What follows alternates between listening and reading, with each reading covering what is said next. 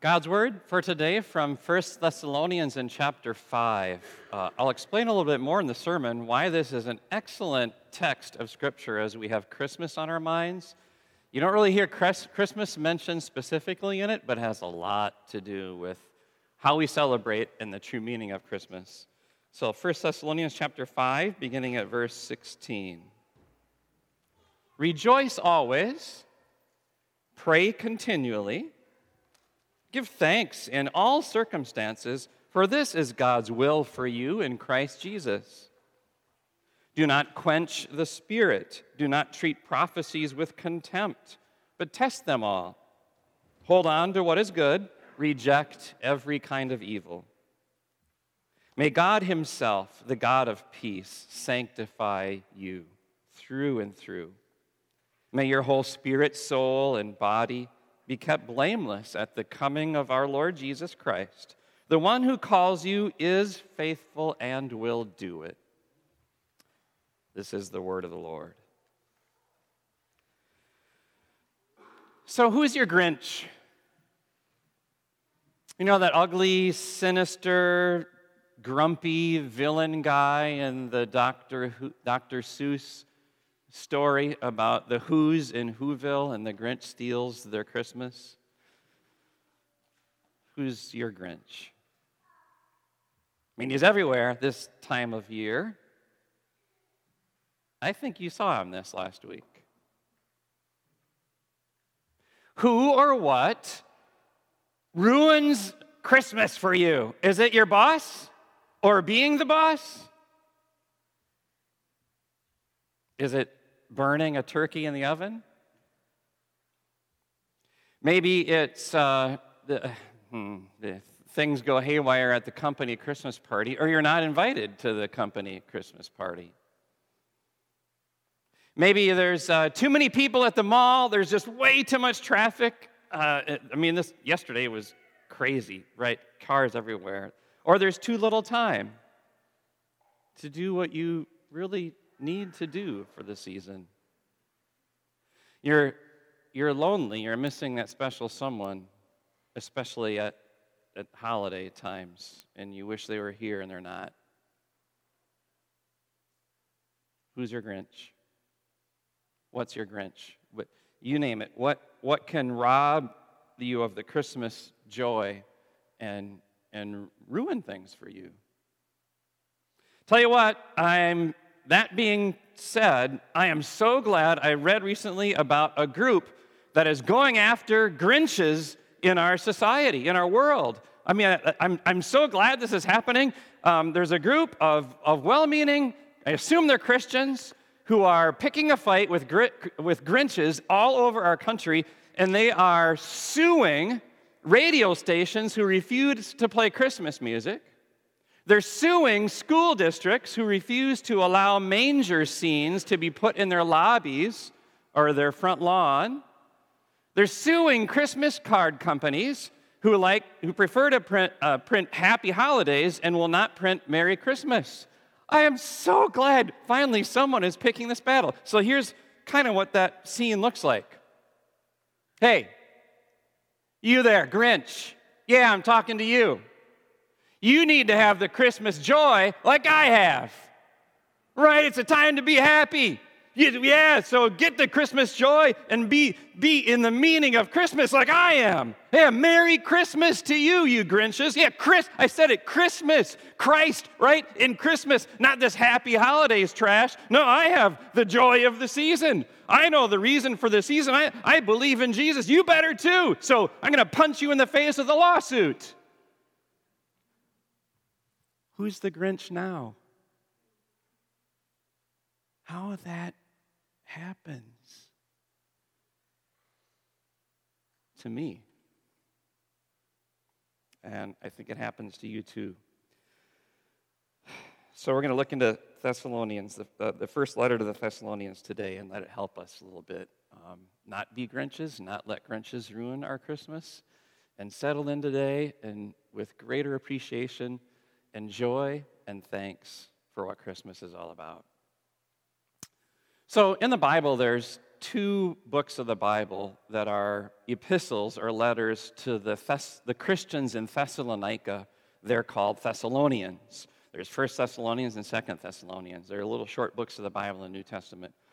Uh, here's the scene um, the Apostle Paul and his helper Silas had brought the gospel message to the people in Thessalonica. And uh, many of them were, were Christians or became Christians, and they formed this group of, of people, a church.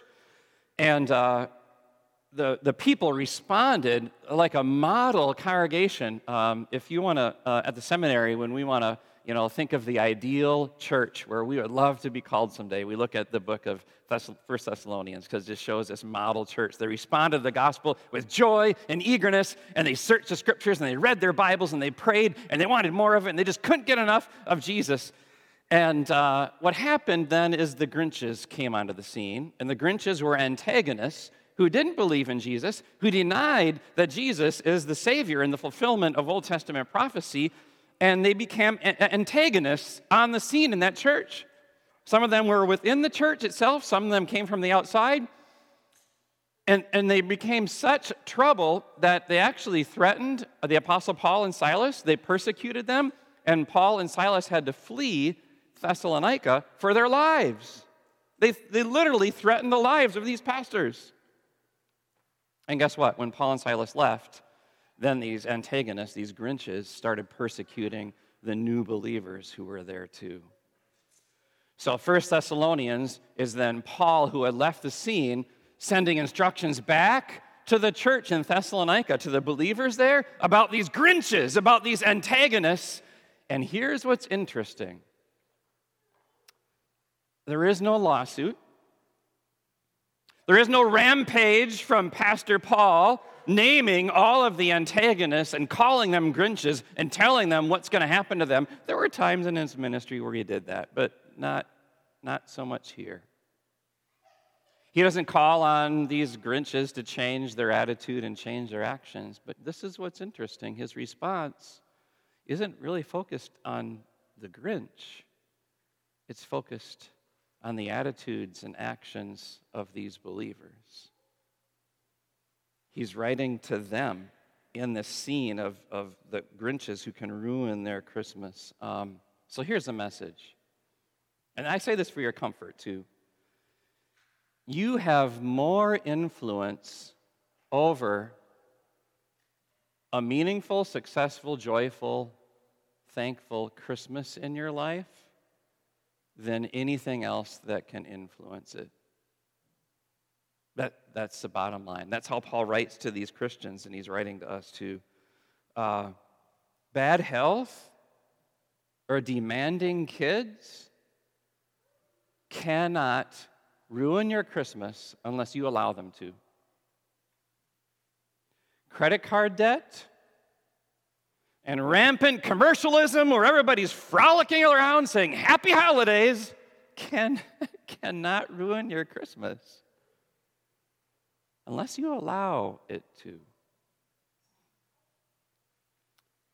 Broken relationships, hurt feelings, job stress, not getting the right Christmas decorations in the right places at the right time, not being able to send the family Christmas letter out like, like you had wanted it, or it's not in the format that you wanted, cannot ruin your Christmas unless you allow it to missing that special someone, or bad Christmas memories. Like a few Christmases ago, he gave the, you know, he, he took the engagement ring back. Or way back in Christmas long ago, dad got drunk and said he didn't love you. Cannot ruin your Christmas unless you allow it to.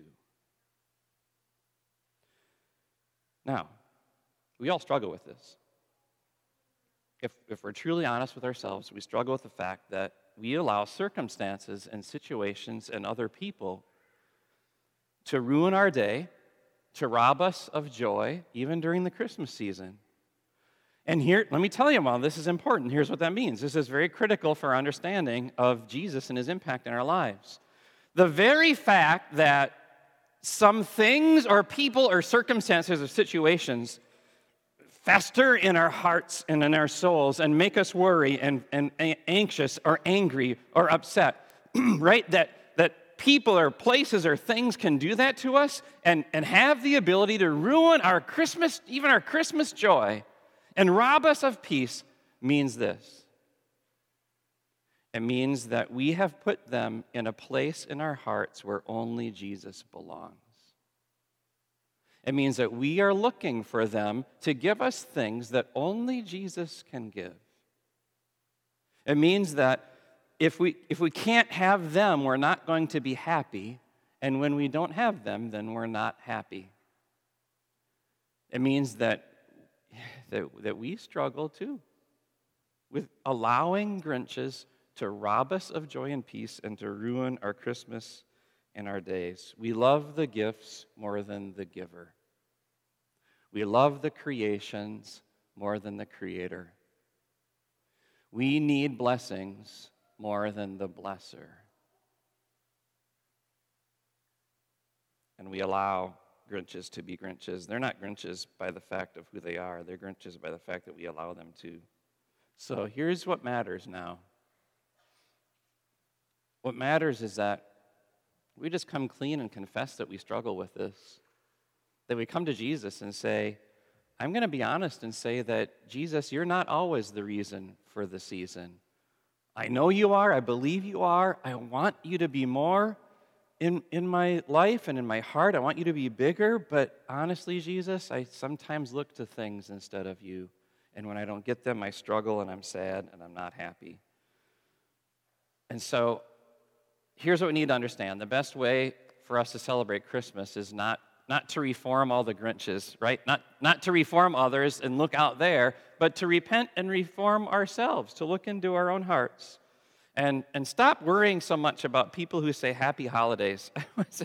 In the line at the post office, lady next to me is complaining that there's no postage stamps that say Merry Christmas. How could our, our country and on our money. It says in god we trust and our postal service is, a, is part of our country and they can't print stamps that have merry christmas on that and i'm, I'm kind of just joining in her tirade a little bit saying yeah i think i'm thinking well i'm, I'm a christian I'm, I'm, a pastor i should probably you know uh, join in that conversation too to make it known that i, I believe in the joy of christmas. I think i missed an opportunity there to say, you know, if I need to rely on a postage stamp to give me a, a good Christmas, I think I'm hurting there. Ma'am, and and just I'm not trying to hurt your feelings, but you are too. If that's what you need to get you through the post office and walking out with a smile on your face, I tell you what, there's something better than that. There is someone better than that. And he can't be stolen, he can't be compromised, he can't be corrupted. And no matter how people react or what they do or say, they can't steal him from you. And his name is Jesus. And and that's what Christmas is about. He comes to you like he came into into Bethlehem, this little this unknown little town and and, and we did nothing to bring him, and yet he, on his own, decides to come to us and to our planet to save us from our sins, to give us meaning and hope and purpose. So, Merry Christmas. And you, ma'am, don't, don't go worrying about your postage stamp. You get the ones that you, you want. Get, get flags or, or 1950 Chevrolet trucks or something on your postage stamp and be happy because Jesus is all over that. And he, and he comes to you and he, he's born again in Christmas in your heart. And he's everything that Christmas is. Nothing can take that away. I, uh, yeah, I hope I see her again, and I wish I had said that. Um, and when he is our all, right? When Christmas, it's even in the name, and when He is our all, and we do look to Him for everything, we don't allow other things to take our joy and, and rob us and ruin us, then that means something. Then that means that as Christians, there are things that we believe and that we do. It makes a difference. It, it puts me in line at the post office in a good mood, ready to witness my faith. Paul lists eight things here in this little section in, in 1 Thessalonians chapter 5. Some of the shortest verses in the Bible. Rejoice always, bam, done. Pray continually, bam, done. He lists eight things. So here's the thing do you need another list at Christmas time? I don't. I, I have like a list right now of all my lists. And there's a shopping list, and there's the to do at home list, and there's get this ready for Christmas list, and there's contact these people list, and there's put this in our family Christmas letter list. And, and now I get a list from God too? And, and God says this list, this is, He says, Pastor Darren, these are not suggestions, these are not options for you, like the settings on your phone. These are, this is my will for you. This is what you do as a Christian who loves Jesus and celebrates Christmas here it is. And now, I just got to be honest, it can feel overwhelming. Here's the things I want you to do. Thanks, God, for adding to my overwhelmingness. You know, doesn't it sometimes feel like there's just so many things to do? And if you try to do them all, you feel like you're not doing any of them well. Again, because of the hustle and bustle of the season, Christmas can be a time where we really feel like that. So here's what I want to do I want you to see in these words, we're going to look at them now specifically from 1 Thessalonians 5, and this is for your encouragement. These aren't just commands. All right, what do we believe here at Holy Word? We believe God never gives us a command without giving us a promise to go along with that very command. God never says, here's what I want you to do, boots us out the door, slams it shut, and says, Now you better do it right before you come back. God says, Here's what I want you to do, and here's what I'm giving you so that you can do it. There's a promise from God in these verses, and there's actually a prayer from Paul, and they combine very powerfully to tell us this. You are entirely equipped by God to do anything that He asks you to do. You are always encouraged by God and by your Savior Jesus to do exactly what He says that you must do. This is like Jesus telling Peter to walk on the water. If you're Peter, you say, okay, and you step out of the boat and you're walking on water. It's like Jesus telling Lazarus, rise from the dead. This is a dead man. I don't know how he heard that. But he became alive and walked out of the, of the, of the grave. See, I, I, I can't bring everything to the table to do what God wants me to do. I just can't. I don't have it in me. But God puts it on the table for me to do what He wants me to do. That helps it not be so overwhelming. All right, here's the promise the one who calls you is faithful and he will do it. The one who calls Bill, Alan, Susan, Michelle, Eric, Mark. God calls you, you people I just mentioned, He calls you to things He doesn't call me to. And he calls me to things he doesn't call you to. And he calls some of you to things that others of you he doesn't call to. Some of, some of us have similarities. God calls Bill and me to be dads and husbands. We're similar there. But we also have different calling. Each of us has a unique set of callings that God gives to us. And when God, God gives you your callings, your responsibilities, your roles in this world, it could be to be a friend, it could be to be a neighbor to your God calls you to be a neighbor to your neighbors in ways that he doesn't call me to be a neighbor to your neighbors. But he calls me to be a neighbor to my neighbors. I'm talking to the people who live immediately around my house that he doesn't call you to. I'm more, I'm, my calling is more specific to them because I, I see them and I interact with them. Parent, child, friend, these are callings from God. And he calls each of us individually so own it. Your calling is yours. not mine, not someone else's. He, God gives you the calling, and it's a special one because He knows your gifts and your circumstances, and, and, and He gives you this calling. And then He says, You can do it.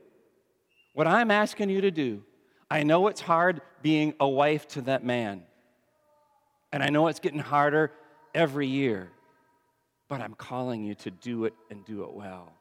You can do it. I know it's hard being a teenager. It is just so frustrating, God says, but I'm calling you to be a teenager. You can't skip ages 13 to 19. I'm sorry. I'm calling you to be a teenager. Let's do it. Those are, these are our callings from God, all right? They're multi, multi-varied. The one who calls you is faithful and he will do it. So here's the deal. Your callings apply to you and no one else. They're yours to own and no one else. You are responsible for them and no one else, except one. Except God. Right, right here it says it. The one who calls you, is giving you an assignment, is faithful and he will do it. Well, whose job is it, God? Is it yours or is it mine? The answer is yes. Yes. God doesn't call you to die on a cross for your sins. God doesn't call you to save the world by an atoning sacrifice. God doesn't call you to, to leave heavenly glory as God Himself and come to this earth and forgive people by dying for them. That's, God doesn't call you to do that. That God called his son Jesus to do that. That's not your job. But God does call you to respond to that.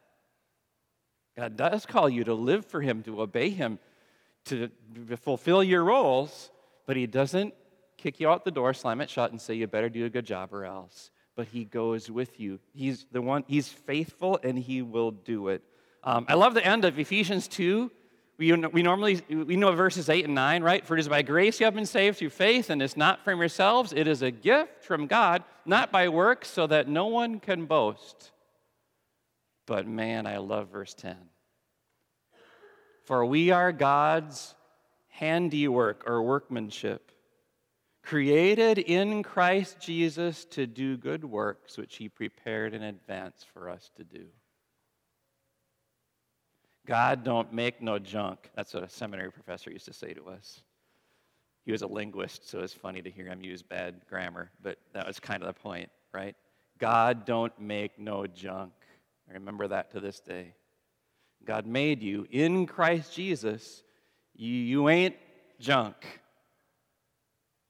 He calls you to do it. You can do it because He's faithful. Um, speaking of school, professors, I, I always loved my favorite form of a test was an open notes test. Probably because, well, for, it is what it is, but not all of my classmates liked open notes tests because not all of them took notes. But I would, I'm just a voracious note taker. I'm like, I may as well be writing something worthwhile down while my professor is speaking. I may need it someday. And, and then, wham, he's like, uh, okay, we're going to take a test. And uh, he says it's open notes, and immediately I have 18 friends in the classroom. Uh, but, you know, just the concept in general, right? An open notes test. Wow, isn't that an automatic A plus? Well, if you have good notes, it is. Otherwise, you're guessing. But what do those notes give you, right? Uh, think of this process. You're, you are putting into the, your notes uh, sorry, I'm old fashioned. I'm this way. It's probably this way, right? You're putting into your notes knowledge you don't have that the teacher or, or by class research you gain. It's not yours natively. You don't know this, but now you put it in your notes. And now you have it, but you may not remember it. And you put this in, and you're right, you put wisdom that you can't figure out on your own, and you get this in your notes. And then the test comes, and ah, I don't, I haven't quite grasped it all yet. I can't bring it all back into the file folder of my brain to spit it out. I, I, if I didn't have my notes, yeah, C minus, maybe B minus. But with those notes, Jesus is your open notes. Jesus gives you this assignment, and you say, I, okay, Jesus, I'll, I'll walk on water, but last time I checked, people sink. Jesus, I'm, I'm a little confused here. You, you, you want me to befriend my neighbor who is a homosexual? I, I don't, I don't, I don't get, I don't know how to do, you, you want me to be kind to an enemy? Ah, uh, how, Jesus, how do I open your notes? Open your notes and find me in the scriptures, in the Word of God, and I will be your A plus. I will give you everything you need, everything you need to know, which isn't everything you could ever possibly know, but everything you need for that. I will give you everything you need. I am faithful. I will love your neighbor who's a homosexual. I will love your enemies and forgive them, and we'll do it together. Open notes, A plus. That's what that looks like. So that's why Paul prays uh, May God Himself, the God of peace, sanctify you through and through. May your whole spirit, soul, and body be kept blameless at the coming of our Lord Jesus Christ. Uh, to sanctify means to set apart as special. So all believers, all followers of Jesus are sanctified. We're set apart from the world out there, the society, the unbelieving world. We're set apart from them as special as believers. And so that's when the Bible says God's sanctifying you. Now He's taking you as someone who's set apart as special and making things even more special and, and engaging in this process of us following and even to the point of being, look at that, blameless. All that mean it doesn't mean that I always act perfectly. It does mean this is what God thinks of me. This is who God has made me to be. That He looks at what I do in all my callings husband, friend, son, dad, pastor, Harley rider. Well, that, that, I chose that, but I'll bring God along. All my callings, God looks at me and He says, Wow, brings the angels over. Hey, check, check Darren. Look at him. Look at him being a pastor. Oh, wow. He's an awesome pastor. That's an A plus job, right? You look at me and say, mm, A minus, mm, C plus. Okay, that's okay. God, blameless. He looks at you as a parent struggling to raise your kids, and you know you're not getting it right. And he says, Great job. A plus. You're, you're doing just fine. We know we failed. But in his eyes of forgiveness, in his eyes of mercy, God says, You are blameless all the way up to the coming, the final coming of Jesus Christ and into eternity. Not, so, not just when we're in heaven, but now. Live like the person you will be in heaven. Trust Jesus. Let him be your notes. Let him guide you, and he's faithful and he'll do it. All right, a couple final verses I want to cover before we go. And there's these short verses here, these, these phrases. So rejoice always. Uh, do you find that to be a struggle? So I think some people are wired to be more happy, go lucky kind of people, but not all of us are wired in that way. Uh, so I have to work sometimes to be joyful and happy.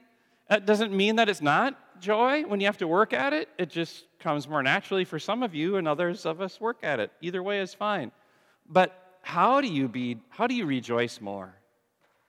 How do you practice more joy in your life? Christmas helps. Here's the answer. Um, when I was a kid, we, we, after a few years, we figured out how my mom and dad did it, how they got us Christmas presents.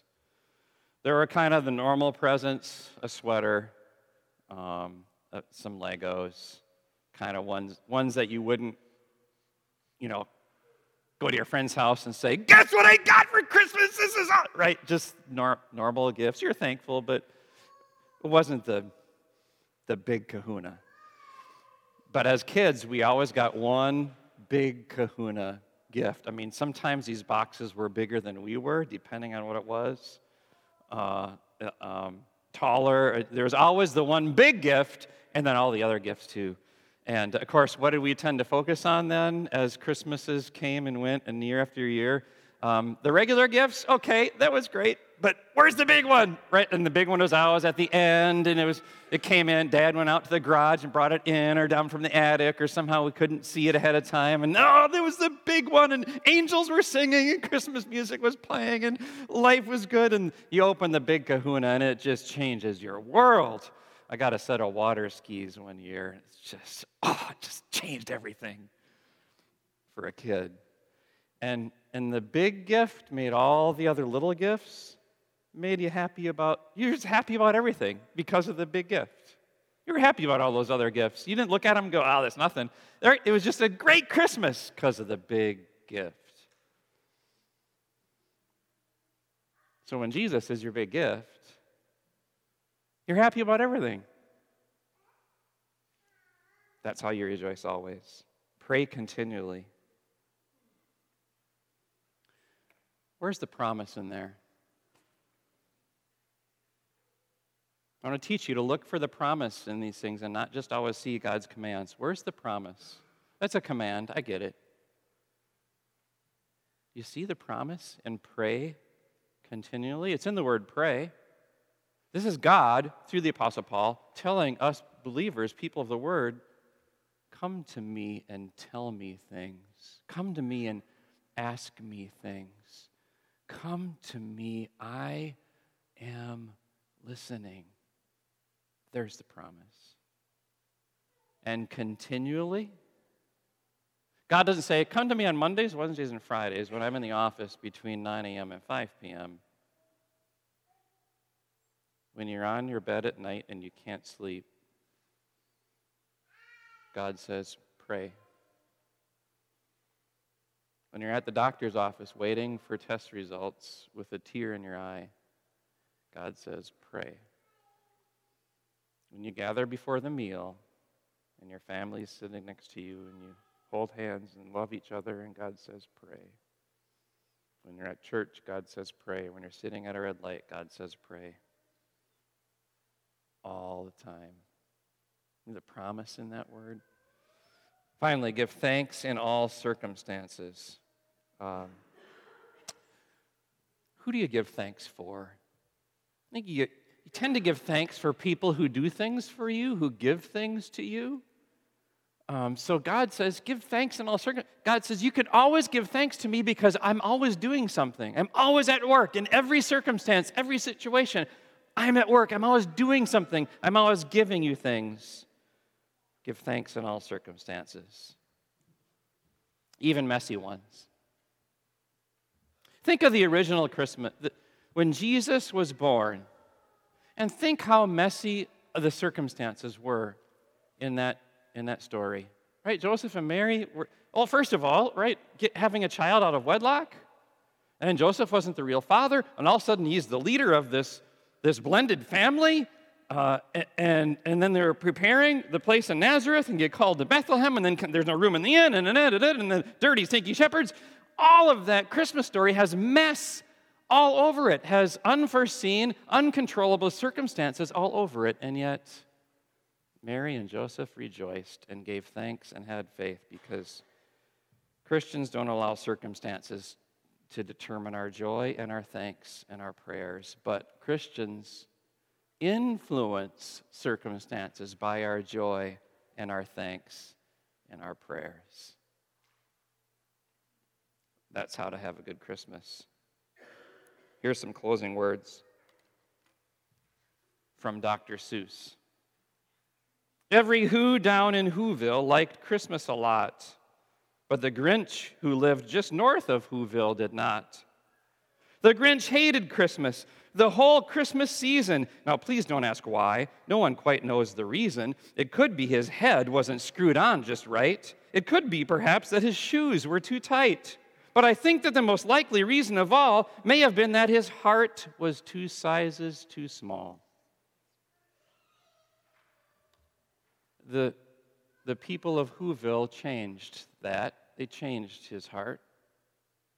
They didn't let the lack of Christmas ornaments or presents or trees steal Christmas from them. They gathered around, joined hands, and sang lovely Christmas time songs. They were singing and rejoicing and praying and thanking. He stared down at Whoville. The Grinch popped his eyes. Then he shook.